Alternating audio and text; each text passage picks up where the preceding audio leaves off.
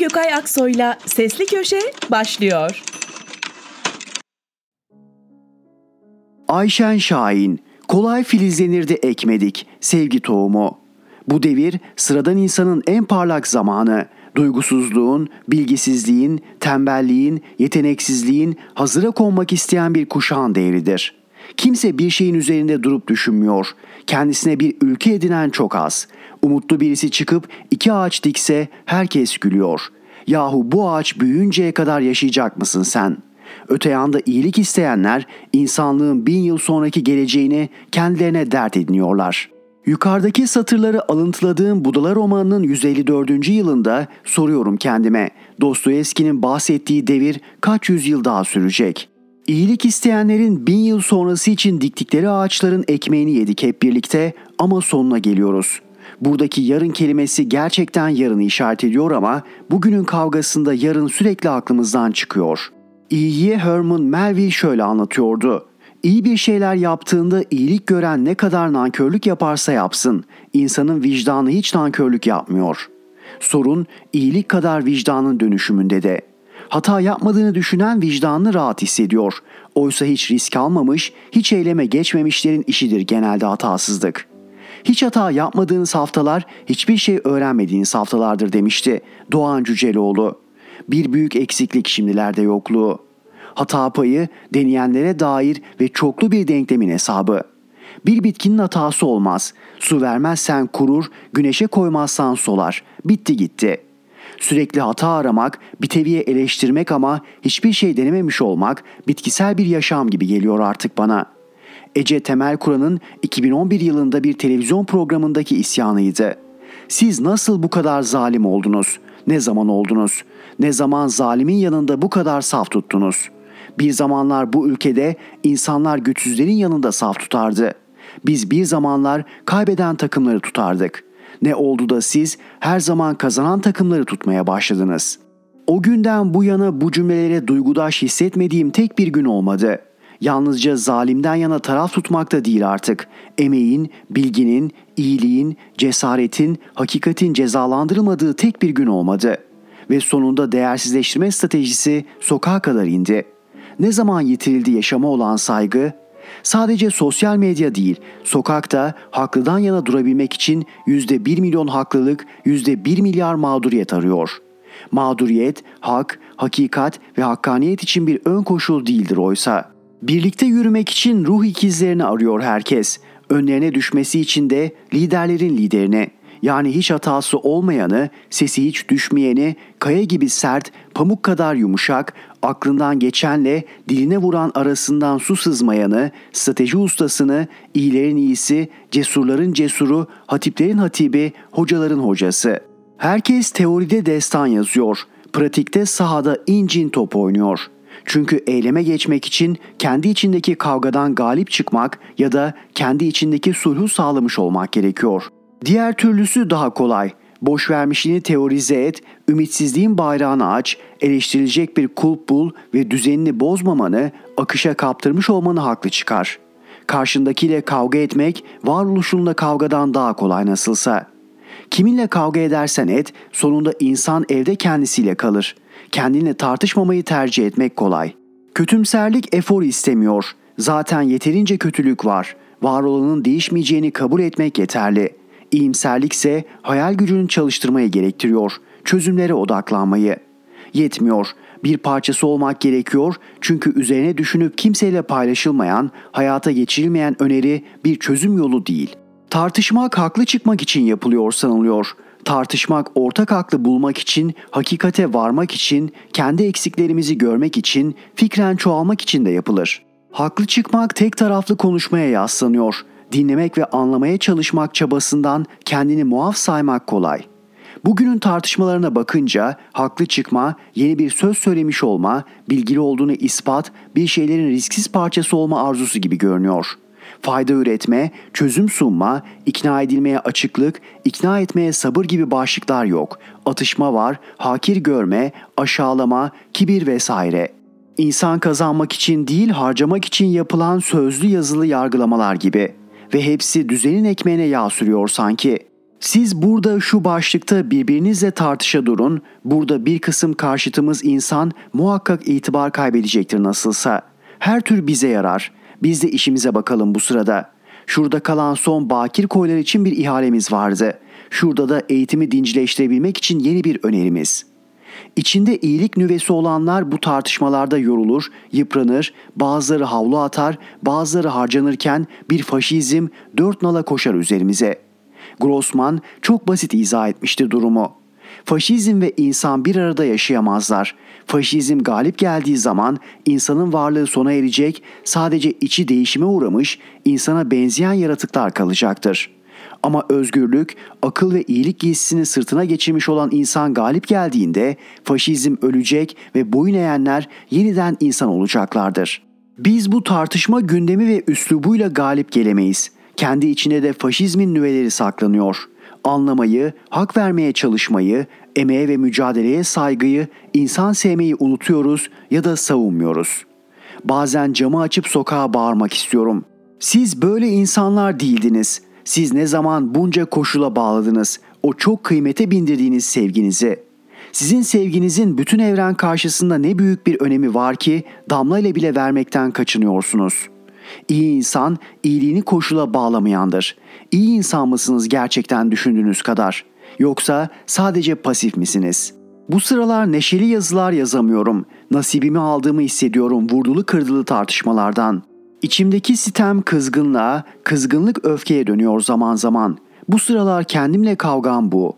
Pesimistliğe yenilmiş, boş vermiş, bilenmiş bıçak gibi harcayacak insan arayan, başkalarının hataları üzerinden kendi yaşamadıklarını aklamaya çalışan, cahili eleştirirken kendisi yeni tek bir bilgiye bile tok, gülmeyi ayıplayan, neşeyi hor gören, hiçbir zevki hiçbir kimseye hak görmeyen, tüm duygularını onlarca koşula bağlamış ama bu iktidardan yana da güya hiç olmamış, kazanmaya değil en büyük kaybeden olmamaya odaklanmış, aslında eğitimli, aslında değişimi örgütleyebilecek, aslında baharı getirebilecek milyonlarca insan var.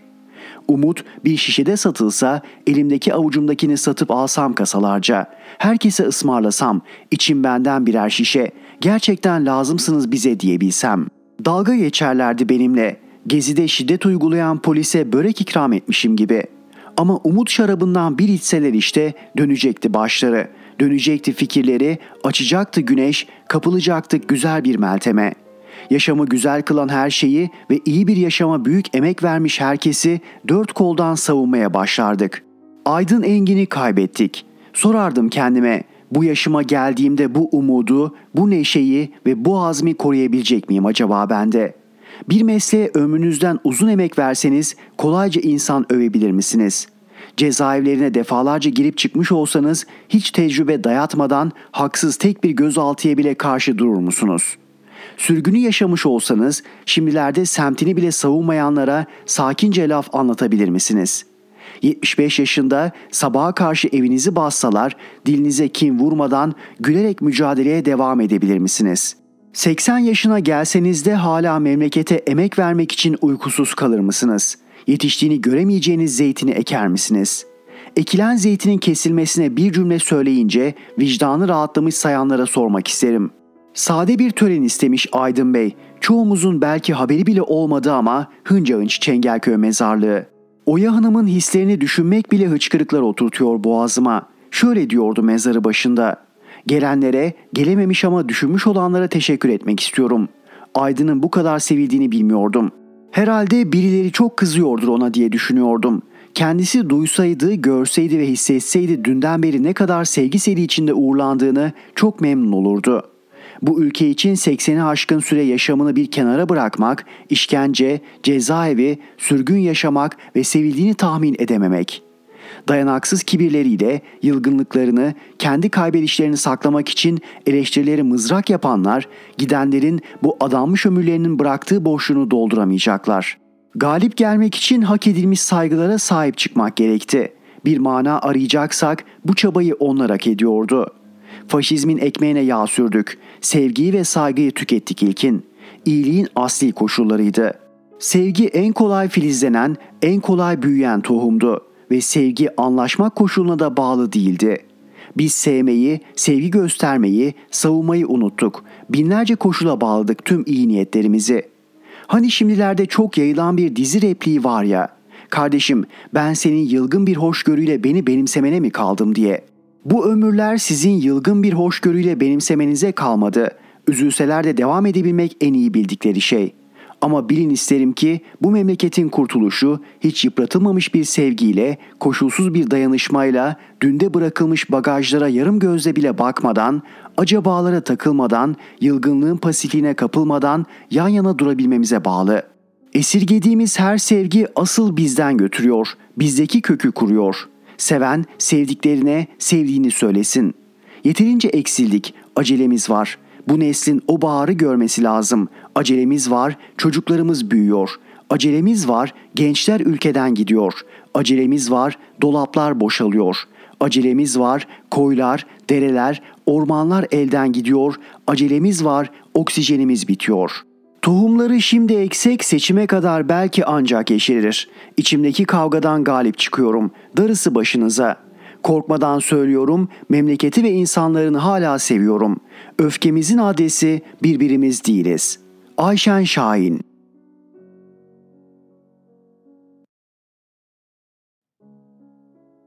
Elçin Poyrazlar 7,5 milyon çocuk. Savaşı hiç yaşamamış birine o dehşeti nasıl anlatırsınız?'' Tepenize bombalar yağarken, tanklardan kaçmaya çalışırken, yerin altındaki sığınaklarda susuz, aç ve karanlıkta yapayalnız beklerken hissettiklerinizi hangi yetersiz kelimeye sığdırabilirsiniz? Dünyanın en güçlü kelimesinde seçseniz uzaktaki rahat koltuklarından savaşı izleyen ve işgalcileri aklama yarışına girenleri ölseniz de yanınıza çekemeyeceğinizi bilirsiniz. Çünkü onlara göre siz savaşın zayiat kalemini oluşturursunuz.''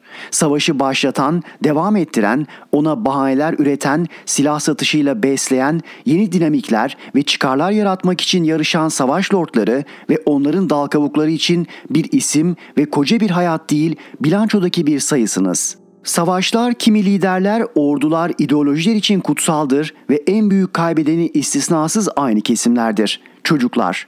Ukrayna'daki savaş uzadıkça çocuk nüfusu her gün açlık, susuzluk, derin travmalar, hastalıklar, yaralanma ve ölümün gölgesinde ayakta kalmaya çalışıyor. Evler, okullar, çocuk yurtları ve hastaneler saldırı altında. BM Çocuklara Yardım Fonu UNICEF savaşın başladığı bir aylık sürede 4.3 milyon çocuğun yerinden edildiğini açıkladı. Bu sayı Ukrayna'daki toplam 7,5 milyon çocuk nüfusunun yarısından fazlası demek. Bu 2. Dünya Savaşı'ndan bu yana çocuk nüfusun en hızlı geniş ölçekli yer değiştirmesi. Ukrayna'dan komşu ülkelere 1.8 milyon çocuk sığındı ve ülke içinde geçici olarak sığınaklara gönderilen 2,5 milyon çocuk var. BM İnsan Hakları Ofisi'ne göre bir ayda Ukrayna'da en az 78 çocuk öldü, 105 çocuk yaralandı ve tahminlere göre bu sayı çok daha yüksek. Dünya Sağlık Örgütü bu sürede saldırılar sebebiyle 52 sağlık tesisinin etkilendiğini açıkladı. Ukrayna'nın Eğitim ve Bilim Bakanlığı 500'den fazla eğitim tesisinin saldırıdan kullanılamaz hale geldiğini bildiriyor. Yaşları 6 ay ila 23 ay arasında değişen 450 binden fazla bebeğin acil ek gıdaya ihtiyacı var. Ukrayna'da su ve sanitasyon altyapısı bombalandığı için 1.4 milyon kişinin temiz suya ulaşımı artık yok. 4.6 milyon kişinin ise suya ulaşımı çok sınırlı. Gıda, su, sağlık gibi temel ihtiyaçlara ulaşamayan yüz binlerce çocuk aşılardan da yoksun. Uzmanlar çocuklar arasında salgın hastalıkların yayılabileceği endişesi taşıyorlar. Başka ülkelere kaçmak için yollara düşen yalnız çocukları bekleyen diğer bir tehlike de insan kaçakçıları. Ukrayna'nın çocukları dehşeti, yıkımı ve yok oluşu birinci elden yaşıyor. Aynı Suriye'de, Irak'ta ve Afganistan'daki çocuklar gibi ve uzaklardaki birileri rahat koltuklarında ellerini ovuşturarak savaşın bilançosunu hesaplıyor. Elçin Poyrazlar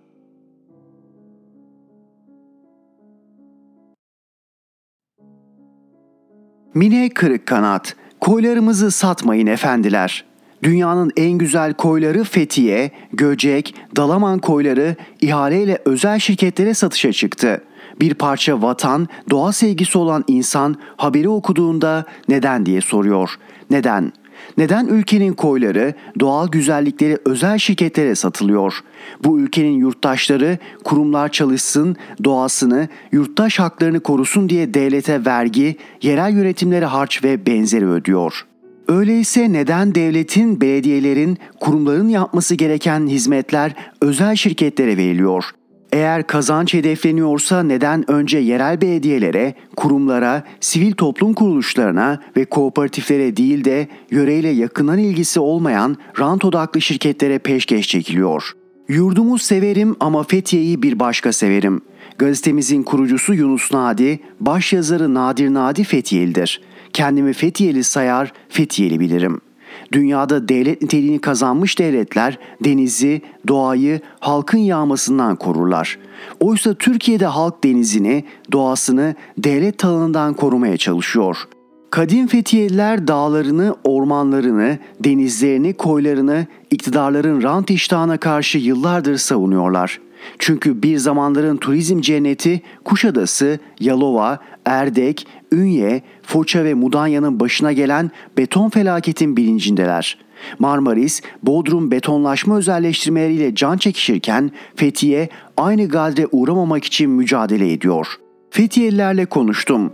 Dedelerinden babalarından miras aldıkları koylara artık giremediklerini, ailecek ücretsiz bir sahilde koyda piknik yapamadıklarını, her yerin karadan ve denizden paragöz yabancılarla çevrildiğini, kendi memleketlerinde parya, kendi ilçelerinde kelepçeli olduklarını söylüyorlar. Fethiye'nin göbeğindeki limana Kalemiye, Aksaz, Samanlı, Ölüdeniz, Kumburnu koylarına ücretsiz sokulmadıklarını hatta birçok koyda yapılan otel ve tatil köyleri sebebiyle yasal yurttaşlık hakları olan sahil ve kumsallara bile ulaşamadıklarını anlattılar. Karadan yasaklanan ya da ücretli girilen koylardan sonra şimdi de küçük tekneler ya da gezi tekneleriyle ulaşabildikleri Göceğin Kille Bükü, Kille, Bedri Rahmi, Sıralıbük, Sarsala, Hamam, Bilnik ve Martı koyları gibi sahillerinde şirketlere satılarak halka kapanacağını biliyorlar. Halkın kendi mülkünden kovulması bir yana bu koylardaki deniz turizminden geçinen binlerce Fethiye, Göcek ve Dalamanlı'da ekmek teknesinden mahrum bırakılıyor.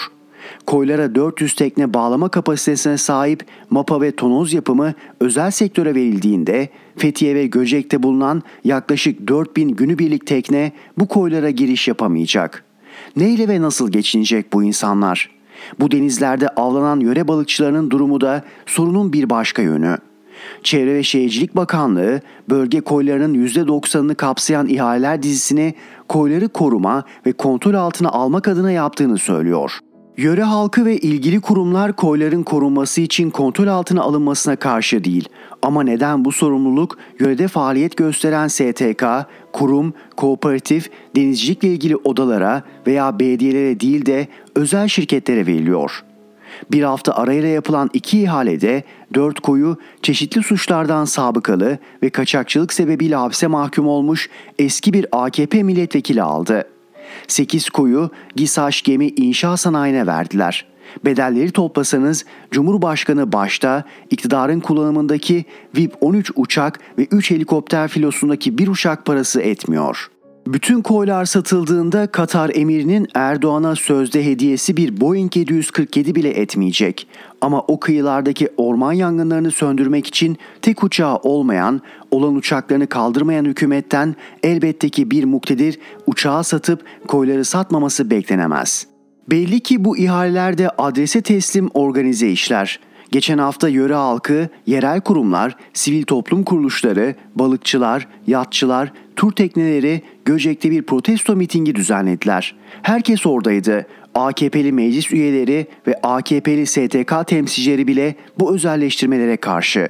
Göcek'te sivil toplum meslek örgütleri ve yöre halkı tarafından başlatılan direnişe Fethiye Belediyesi meclis üyeleri, Fethiye Belediyesi Başkan Vekili Gözde Gürsoy Hoşafçı, Deniz Ticaret Odası Başkanı Şaban Arıkan, Fethiye Güç Birliği Platformu Ticaret Odası Başkanı Osman Çıralı, Fethiye'nin 20 yıl belediye başkanlığını yapan Behçet Saatçi, CHP Fethiye İlçe Başkanı Mehmet Demir, Köyceğiz CHP İlçe Başkanı Hüseyin Erol, Ortaca CHP İlçe Başkanı Evren Tezcan, Göcek Halk Meclisi Başkanı Yeşim Ulukan, Türkiye Yatçılar Birliği adına Serhan Cengiz, Günübirlik Tekneciler Kooperatif Birliği Başkanı Necdet Sarı, Fethiye Seydi Kemer Güç Birliği Platformu adına Şehir Plancıları Odası Fethiye Şubesi temsilcisi Birol Keski, yöre denizcileri ve balıkçılarıyla kalabalık bir yurttaş topluluğu katıldı. Fethiye'yi rahat bırakın, halkına güvenin. Onlar dedelerinin babalarının emaneti doğal miraslarına sahip çıkar. Fethiye'nin yetkin ve yöreyi bilen meslek örgütleri, kurumları gerekeni yapar, o güzelim koyları sizin ihale ettiğiniz şirketlerden çok daha etkin korur kollar. Derdiniz dünyada eşi olmayan cennet koylarımızı illaki yandaş ve yozdaşlarınıza peşkeş çekmekse, Fethiye'nin hem doğasının hem de halkının tepkisine hazır olun. Bu organize işlere imza atanları, onaylayanları ve sessiz kalanları ikisi de bağışlamaz.''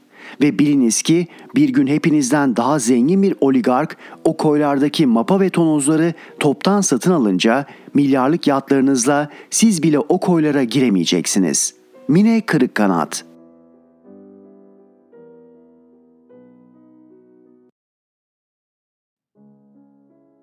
Ozan Gündoğdu Kim bu Türk oligarklar? Rusya'nın Ukrayna'yı 3 koldan işgale giriştiği savaşın 30. gününü geride bıraktık. Bu süre içinde gündelik hayatımıza giren kavramlardan biri oligark oldu. Bu kavram basit ifadesiyle oligarşik düzenin yönetici elitleri olarak tanımlanabilir. O halde oligarşi ne demek? Türk Dil Kurumu oligarşiyi şöyle tanımlıyor. Siyasal gücün birkaç kişilik bir grubun elinde toplandığı yönetim. Oligarşi bu tanıma göre demokrasi, aristokrasi gibi bir yönetim biçimi. Bu düzende yönetimdeki grup siyasi, askeri, dini veya finansal gruplardan oluşabilir. Günümüzde sıkça kullanılan anlamında oligarklardan bahsedilirken finansal gruplar kastediliyor. Eğer yönetme erki maddi açıdan üstün kişilerce paylaşılıyorsa bu tip bir oligarşiye de özel olarak plutokrasi adı veriliyor. O halde oligarklar ille de Rus olmak zorunda değiller. Oligarşi de sadece Sovyetler Birliği'nin dağılmasıyla ortaya çıkan ülkelere özgü bir yönetim değil. Farklı nitelikte olmakla birlikte çok sayıda oligarşiden ve çok sayıda oligarktan bahsetmek mümkün. Peki Türkiye'deki en zenginler için oligark demek mümkün mü? Eğer siyasi erke nüfuz ediyor, aynı anda demokratik normlar çiğneniyorsa neden olmasın? Şimdiye dek hep Rusya'ya odaklandık. İsterseniz 2021'in Forbes Türkiye listesindeki zirveye de göz atalım. Murat Ülker 6.3 milyar dolar. Dünyanın en zengin 421. Türkiye'nin ise en zengin kişisi. 2012'de 2.8 milyar dolar olan kişisel serveti 2021'de 6.3 milyar dolara yükseldi. Söz konusu bu 9 yılda Türkiye'nin gayri safi yurt içi hasılası dolar bazında %18 küçüldü ama Murat Bey'in serveti %132 büyüdü. Türkiye'nin en büyük gıda şirketi Ülker'in %63'üne sahip. Yıldız 2007'de Belçikalı çikolatacı Godiva'yı satın almak için 850 milyon dolar ve 2014'te Birleşik Krallığın United Biscuits'ini satın almak için 3.2 milyar dolar harcadı. Daha global bir yapı oluşturmak için United Biscuit, Ülker Biscuit ve Demet Candy'yi Londra merkezli Pilates Foods çatısı altında birleştirdi. Suudi Arabistan hanedanına yakınlığı biliniyor. Babası Sabri Ülker, Türkiye'deki İslamcı hareketin önde gelen organizasyonlarından İlim Yayma Vakfı'nın kurucular arasında bulunuyor. Murat Ülker'in son yıllarda Erdoğan'la arasının açıldığı da haberlere yansıyan bir diğer bilgi. Erman Ilıcak 4.4 milyar dolar. Dünyanın en zengin 655. Türkiye'nin en zengin ikinci kişisi. 2012'de 2 milyar dolar olan servetini 2021'de 4.4 milyar dolara çıkarmayı başardı. 9 yılda serveti %110 büyüdü. Türkiye'nin en büyük inşaat şirketlerinden biri olan Rönesans'ın sahibi. 1993 yılında kurulan Rönesans 28 ülkede inşaat işleri yapıyor ama Türkiye'de Erdoğan'ın başkanlık sarayını inşa eden şirket olarak öne çıkıyor. Aynı zamanda Erdoğan'ın kişisel hayalim dediği şehir hastanelerinde müteahhitliğini yapan şirket Rönesans. Erman Ilıcan adı son olarak 2021'de Pandora belgelerine karışmış. Rönesans Holding'in kurucusu Erman Ilıcan annesi Ayşe Ilıcan, Alkogal firması aracılığıyla Dolmine International ve Covar Trading adlı iki şirket kurduğu, bu şirketler üzerinden yaklaşık 210 milyon doları vergi cennetlerine kaçırıldığı öne sürülmüştü. Ferit Şahenk 3 milyar dolar. Dünyanın en zengin 1008. Türkiye'nin en zengin 3. kişisi. 2012'de 2.6 milyar dolar olan kişisel servetini 2021'de 3 milyar dolara çıkardı. Ferit Şahenk'in CEO'su olduğu Doğuş Holding, turizm, emlak ve medyadan finansal hizmetler, inşaat ve otomobil sektörlerine kadar uzanan sektörleri kapsıyor. Servetin çoğu Garanti Bankası'ndan geliyor. Ailesi 2017 yılında garantinin kalan %10'unu İspanya'nın BBVA'sına satarak 900 milyon dolar getirdi. Doğuş İstanbul Galata Port'a 1.7 milyar dolarlık yatırım yaptı. Projede kruvaziyer terminali, otel, perakende satış ve restoranlar yer alıyor. Bunun yanında Şahenk'in CEO'su olduğu Doğuş Holding, NTV ve Star televizyonlarını da elinde tutuyor. Kardeşi Filiz Şahenk ise 2.3 milyar dolarlık servetiyle Türkiye'nin en zengin kadını konumunda. Büyük Koç kardeşler Rahmi Koç ve Semahat Arsel 4.6 milyar dolar. Semahat Arsel Türkiye'nin en zengin 5. kardeşi Rahmi Koç ise 7. kişisi. Ailenin en üst kuşağı olan bu iki kardeşin toplam kişisel serveti 4.6 milyar dolar. Her ikisinin de 2.3 milyar doları bulunuyor. Ülkenin en köklü holdinglerinden olan Koç'un kurucusu Vehbi Koç'un çocukları. Erdoğan'la aralarının özellikle son 10 yıldır mesafeli olduğu söyleniyor. Savunma sanayine ilişkin hazırlık yapan Koç Holding aynı zamanda Altay tankının prototipini yapan otokarı da bünyesinde barındırıyor. Koç bu tanklar için 2013'te savunma sanayi müsteşarlığına teklif götürmüş ancak teklifi pahalı bulan devlet seri üretim ihalesine Erdoğan'a yakınlığıyla bilinen Ethem Sancak'ın sahibi olduğu BMC'ye vermişti.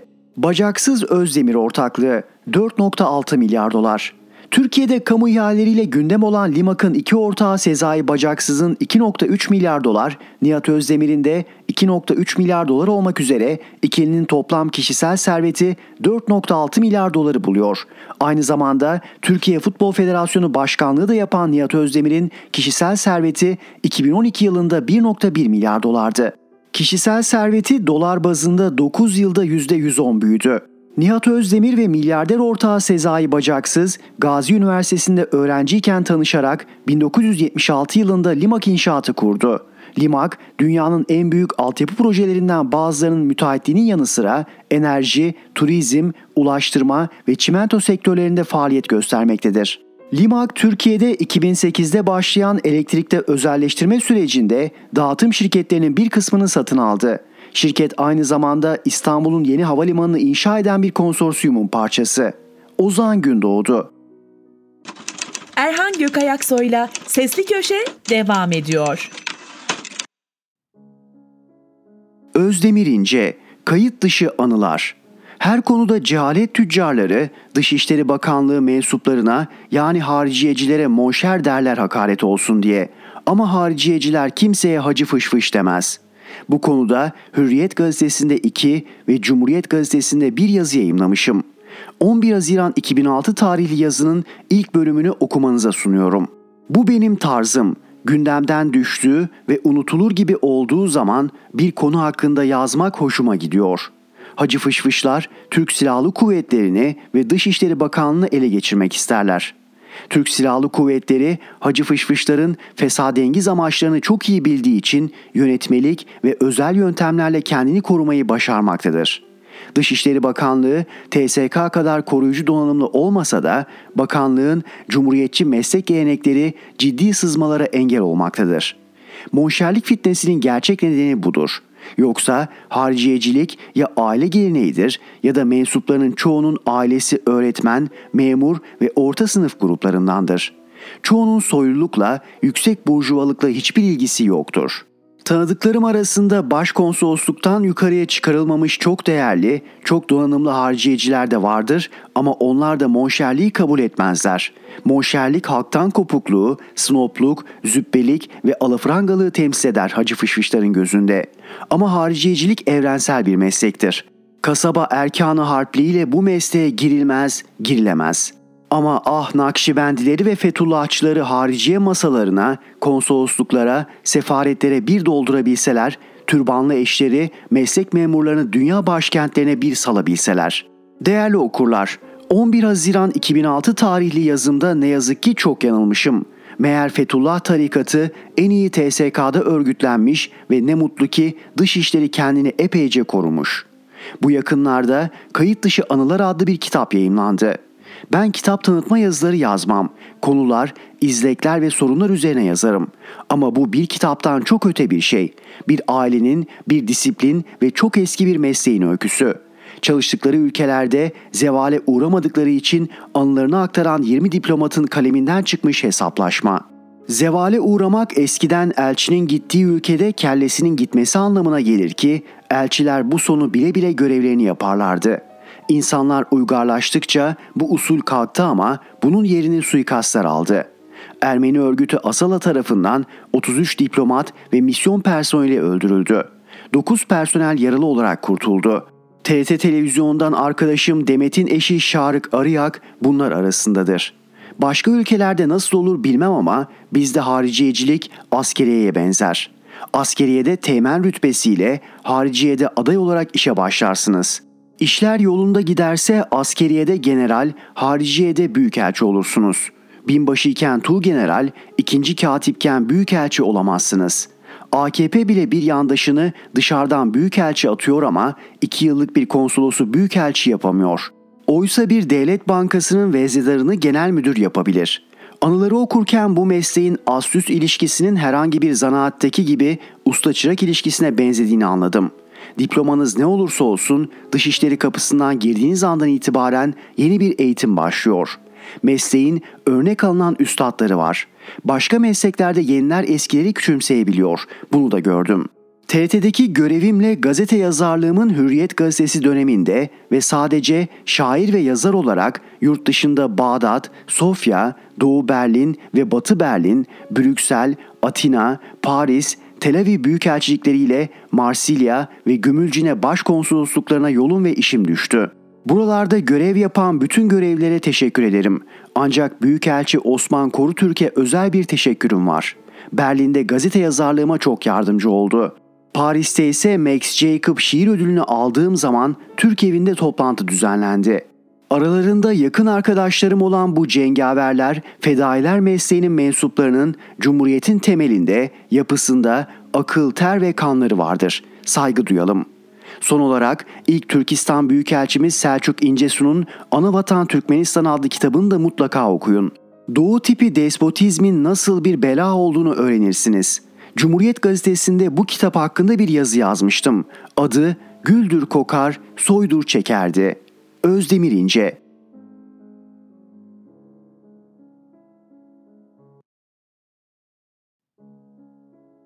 Rifat Serdaroğlu Niçin getirildiler? ABD ve İsrail'in çok uzun zamandır kurguladıkları bölgemizde ikinci İsrail olarak görev yapacak Büyük Kürdistan Devleti'nin ikinci parçası da Suriye'de kuruldu. Elbette ki bu oluşumda Bob eş başkanlık görevini üstlenen Erdoğan'ın hizmetlerini unutmak olası değil. Başka türlü Türk askerini, polisini, bebek, yaşlı, erkek, kadın demeden insanlarımızı katleden PKK'nın koruyucusu babadan eşkıya Barzani'nin AKP Büyük Kongresi'ne konuk alınması, nutuk atması, Türkiye seninle gurur duyuyor diye alkışlanması mümkün olur muydu? Suriye'de Fırat'ın doğusundaki ikinci parçanın rahatça kurulması için bölgenin temizlenmesi gerekiyordu. Milyonlarca Suriyeli Arap Türkiye'ye sürüldü. Erdoğan'ın ensar anlayışına göre hepsi kontrolsüz olarak kabul edildi. Arkasından 1 milyondan fazla Afgan genç serbestçe ülkemize geldi. Türk çocuklarının sağlık, eğitim, medeni ve zengin bir Türkiye'de yaşamalarının kaynağı olan milyarlarca dolarımız 2011 yılından beri Türk Devleti'nin imzaladığı 1951 Cenevre Sözleşmesi'ne ve 1967 New York Sözleşmesi'ne aykırı olarak ülkemizde bulunan geçici sığınmacı statüsündeki insanlara akıtılıyor. Harcanan paranın ne hesabı var ne belgesi. Doğru Parti Genel Başkan Yardımcısı Sayın Nihat Babaözü'nün incelemesine göre ülkemizdeki 1 milyon Afganlı ülkelerindeki ailelerine her ay 300 dolar gönderiyor. Buradakileri beslediğimiz yetmezmiş gibi yılda 3 milyar dolarımız Afganistan'a gidiyor. Her bayram Suriye'ye gidip tekrar gelen Suriyeli sayısı resmi olarak 5 milyon civarında. Milli Savunma Bakanı'nın beyanına göre ise bu sayı 9-10 milyon. Bunlardan her ay 2 milyonu 300 dolar gönderse yılda 6 milyar dolar Suriye'ye gidiyor. Yani yaklaşık olarak her yıl en az 9 milyar dolarımız gidiyor. Muharip uçak projemizi parasızlıktan yapamıyoruz. Tüm proje için istenen para ne kadar? 10 milyar dolar. Anadolu'da buna ver elindekini ellere, vur kendini yerlere derler. Peki Türk gençleri nerede? Nerede olacak? İş işçi bulma kurumunun önünde. Erdoğan sığınmacıları ülkelerine göndermeyeceğini ısrarla söylüyor. Erdoğan sığınmacılara sağladığı ücretsiz hastane, ücretsiz ilaç, her ay maaş, ucuz haberleşme, sınavsız üniversite gibi hizmetleri kendi vatandaşlarına bilerek sağlamıyor. Sanki sığınmacılar ülkenin sahibi, bizler misafiriz. O zaman şu soruya yanıt bulmak zorundayız. Sığınmacılar niçin getirildiler, niçin el üstünde tutuluyorlar, ne için kullanılacaklar?'' Sığınmacıların tamamı din devletlerinde İslami kurallara göre yaşamış, ümmet kültürüne alıştırılmış insanlar. Nereden bakarsanız bakın 10 milyon hazır asker, ne askeri 10 milyon şeriat askeri. Bunlara ülkedeki imam müezzinleri, tarikat cemaatlerin yüz binlerce müritlerini, imam hatipleri, kaçak binlerce medrese talebelerini, cahil kesimi ilave ederseniz sayı milyonlara ulaşır. Şimdi Türk milletinden şu sorulara yanıt istiyoruz. Biri kafasına sarığı sarıp İslam devletini ilan ettim ey ümmeti Muhammed dese ve yukarıda sayılan milyonlarca kişi bir düğmeye basılmışçasına sokaklara dökülse buna engel olacak ve Türk milletini koruyacak bir genelkurmay aklı var mı? Ya da yapamazsınız diyecek bir emniyet genel müdürlüğü aklı var mı? Ya da burası layık bir cumhuriyettir, suç işliyorsunuz diyecek yüksek yargı aklı.'' Tüm bunlar olurken Cumhuriyet'in kurumları teker teker çökertilirken Atatürk ilke ve devrimleri birer birer kopartılırken bugün Türk milletine demokrasi getireceğiz iddiasıyla bir araya gelen Millet İttifakı'nın iki elemanı yıkım ekibinde çalışıyordu. İyi niyetli olduğunu söyleyen biri FETÖ törenlerinde nutuk atıyordu. Bizi Atatürk kurdu diyen biri de sadece konuşuyor ve Abdullah Gül'ün emriyle Ekmelettin'i aday yapıyordu. Sonra da bize soruyorlar. Neden doğru partiyi kurdunuz? Neden Millet İttifakı'nda değilsiniz? Ya ne yapacaktık? Ülkemizin İran benzeri bir rejim çukuruna atılmasını mı seyredecektik? Yoksa ülkemizi bu hale getiren kıt akıllılarla ve hainlerle mi birlikte olacaktık? Sorun bakalım Davutoğlu ve Babacan'a Suriyelileri gönderecekler mi? Doğru Parti doğruları ve gerçekleri Türk milletine anlatıp milli bilinci uyandırmak için kuruldu. Doğru Parti'yi kuran Türkiye'nin her tarafındaki on binlerce arkadaşlarımızla gece gündüz çalışıyoruz. Ulusal televizyonlar bizler gibi vatanseverlere kapalı. Çoğu haram parayla kurulmuş yandaş televizyonlar Türk milletini pembe tablolarla algı operasyonu denen yalanın teknik adıyla uyutmaya çalışıyor.'' Sözüm ona kendini muhalif olarak konumlandıran televizyonlar, Türk milletini, Türk ordusunu sevmeyen eski FETÖ'cü ve çözüm sürecinin askerliğini yapan gazetecilerin elinde ekranlarını vatanseverlere kapatmış CHP'li belediyelerden para kapmak için yarıştalar. Yapılması gerekeni bir kez daha söyleyip yazıyı bağlayalım. Tek gücümüz var, adı Türk milleti.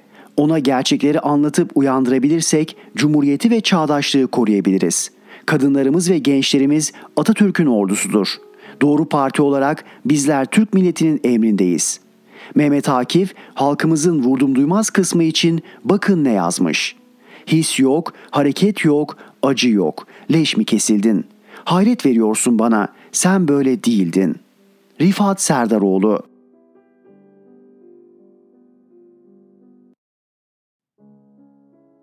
Timur Soykan 1 milyar poundluk maske düştü. Bu ülkenin gerçekle bağı tamamen koptu ve bir adam akıl almaz bir hikaye ile sadece bu ülkeyi değil dünyayı parmağında oynattı, oynatmaya devam ediyor. Geçen hafta 1 milyar poundluk ucuz reklam başlıklı yazımızda anlatmıştık. Hatırlatalım. Ukrayna Savaşı sebebiyle Rus oligarkların mallarına el konulurken serveti dillere destan Roman Abramovich İngiltere Premier Lig'in efsane takımı Chelsea'yi satışa çıkardı. Türkiye'deki AB Grup Holding'in sahibi Muhsin Bayrak, Chelsea'yi almak için 1 milyar pound nakit teklif ettim diye açıklama yaptı. Dünyanın neresinde olsa bunu söyleyen kişinin ödediği vergiye bakılır ve yalancının mumu yatsıya varmadan söner. Ama Türkiye'de değil. Muhsin Bayrak bu kilit noktanın farkındaydı.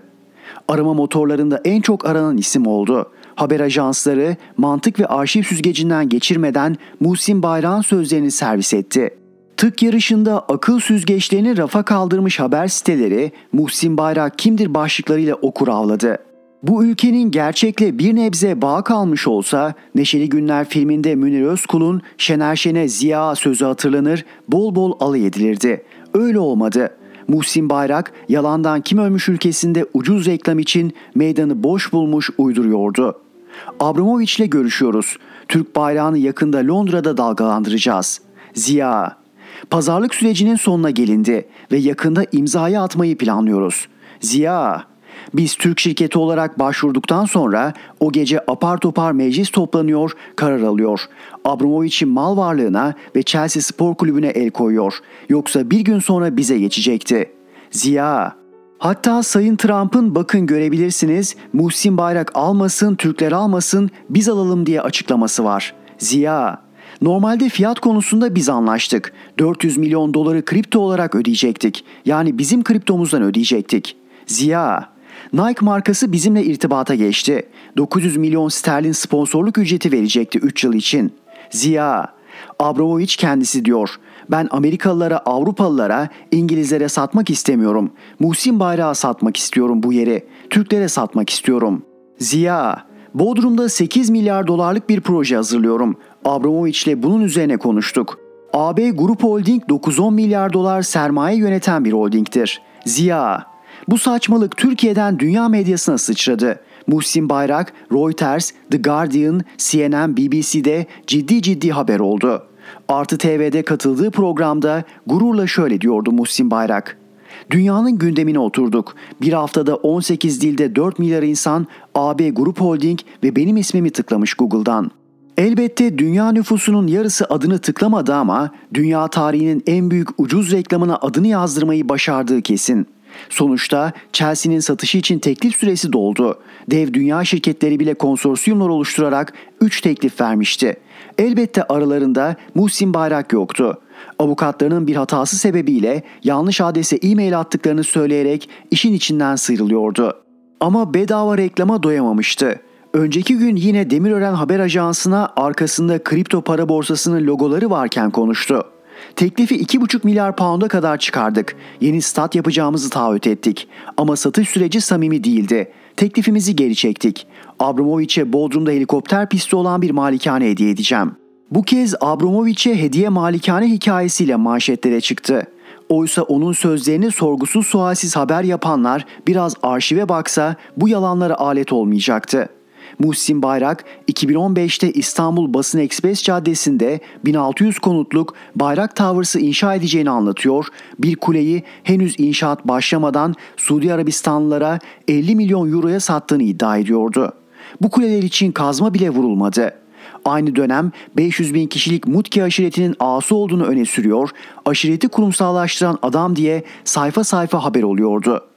Oysa Mustafa Sarıgül'ün Türkiye Değişim Hareketi'ne katıldığında çevresinde 15 kişi yoktu. Ama 2019 İstanbul yerel seçimlerinden önce 500 bin kişilik Mutki aşireti olarak Binali Yıldırım'ı destekleyecekleri açıklamasıyla yine sahnedeydi. 2021 yılında ise ABD başkanlık seçimini kazanan Biden'ın yardımcısı Kamala Harris'in Washington DC'deki evine 2 milyon dolar teklif verdiği yalanıyla kameraların karşısındaydı. Geçmişine ait en hassas nokta ise adı internette arandığında çıkan bir operasyon haberiydi. Operasyon onun ilk inşaat projesini yaptıklarını söylediği İstanbul Gazi Osman Paşa'da düzenlenmişti. 2 Mart 2005 tarihli haber Uzili Çete başlığıyla duyurulmuştu. Silahlı saldırı, yaralama, alıkoyma, tehdit ve haraç alma suçlamasıyla Bayrak Kardeşler Çetesi'nden 11 kişi gözaltına alınmıştı. Haberlerde çete liderinin Muhsin Bayrak olduğu yazıyordu. Arama yapılan adreslerde bir Uzi, 9 ruhsatsız silah, Kalaşnikov mermileri, milyonlarca liralık senet bulunmuştu. Ayrıca 2005 tarihli bu haberlerde 2002'de Gazi Osman Paşa Belediye Başkanı Mustafa Yeşil'i silahla öldüren Nevzat Bayrağ'ın da bu çetenin mensubu olduğu iddia ediliyordu.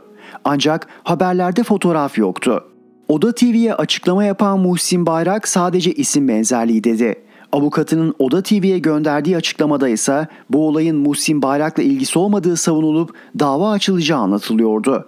İncelemeler sonucunda 2 Mart 2005'te o dönem İstanbul Beşiktaş'ta bulunan Devlet Güvenlik Mahkemesi'ne götürülen zanlıların fotoğrafını bulduk. Zanlılar organize şube polisleri arasında ve birbirlerine kelepçeli. En öndeki zanlı Muhsin Bayrak'ın abiye. Onun arkasında ise bugün Chelsea'yi satın almak için 2,5 milyar sterlin teklif ettiğini öne süren Muhsin Bayrak'ın yüzü görünüyor ve maske düşüyor. Bu fotoğraf sadece Muhsin Bayrak'ın yalanını ortaya çıkarmıyor, Türkiye'de medyanın içler acısı halinde gözler önüne seriyor. Kişinin beyanlarının hiç sorgulanmadan haber diye ajanslar tarafından servis edilmesiyle başlıyor yalan zinciri. İnternet sitelerinin tık, televizyon kanallarının reyting yarışında haberin gerçekliği önemini yitiriyor. Haberin ilgiyi uyandırdığı dönemlerden ilginin medyayı şekillendirip yalana ortak ettiği günlere geldik. Muhsin Bayrak olayı bunu tüm çıplaklığıyla ortaya koydu. Aynı zamanda bir medya rezaleti olan bu olayın kesinlikle iletişim fakültelerinde ibretlik bir ders olarak okutulması gerekiyor. Timur Soykan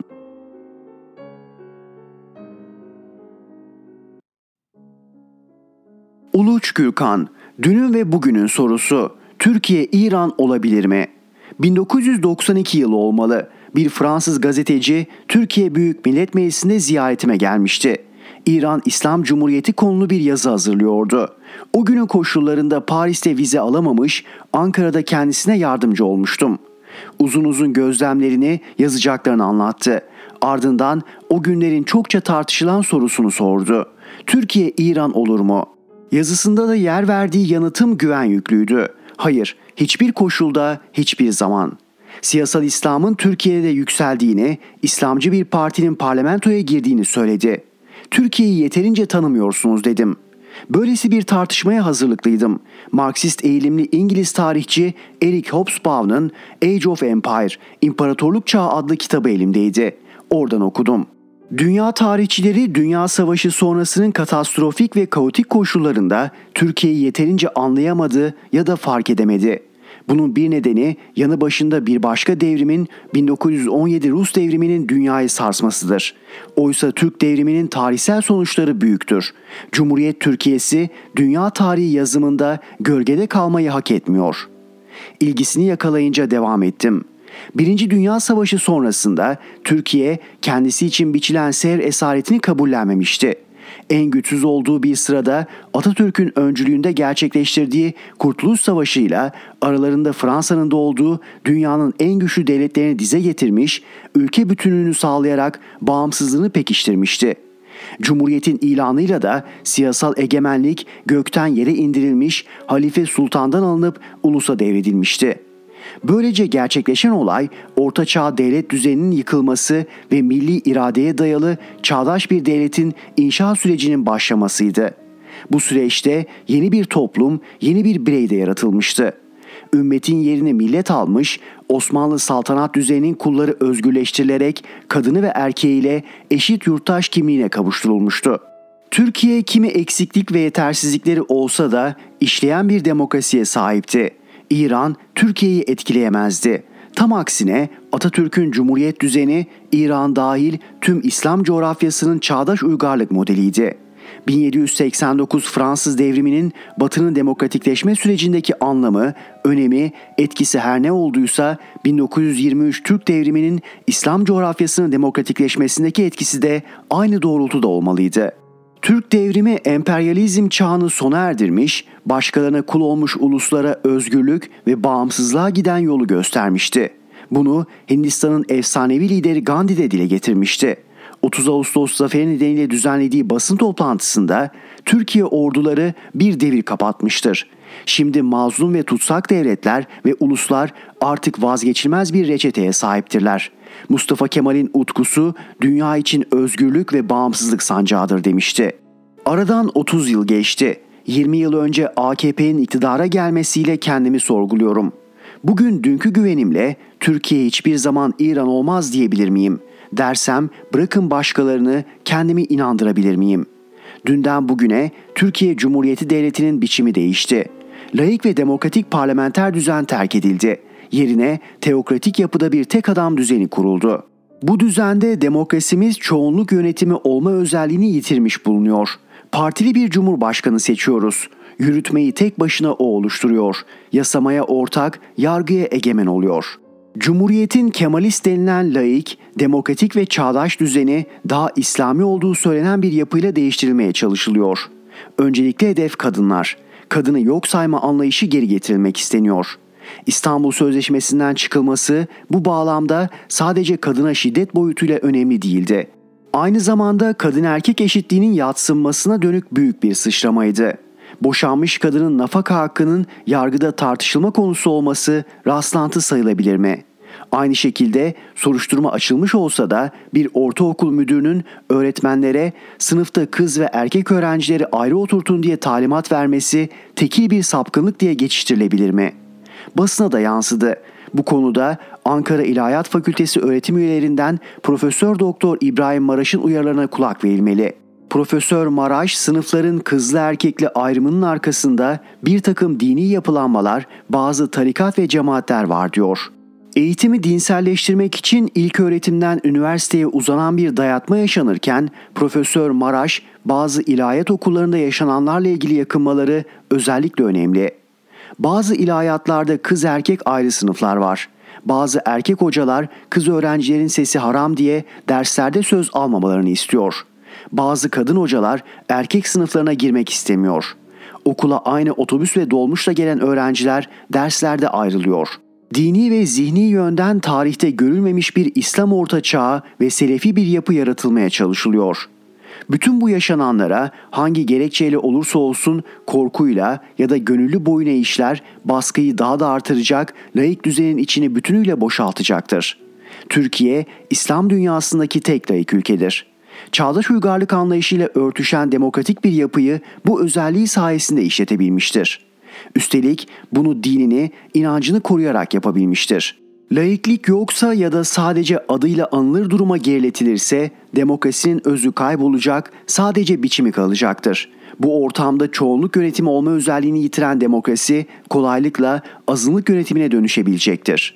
Türkiye böylesi bir orta çağ kaderine razı olamaz. Uluç Gürkan Erhan Gökayaksoy'la Sesli Köşe sona erdi.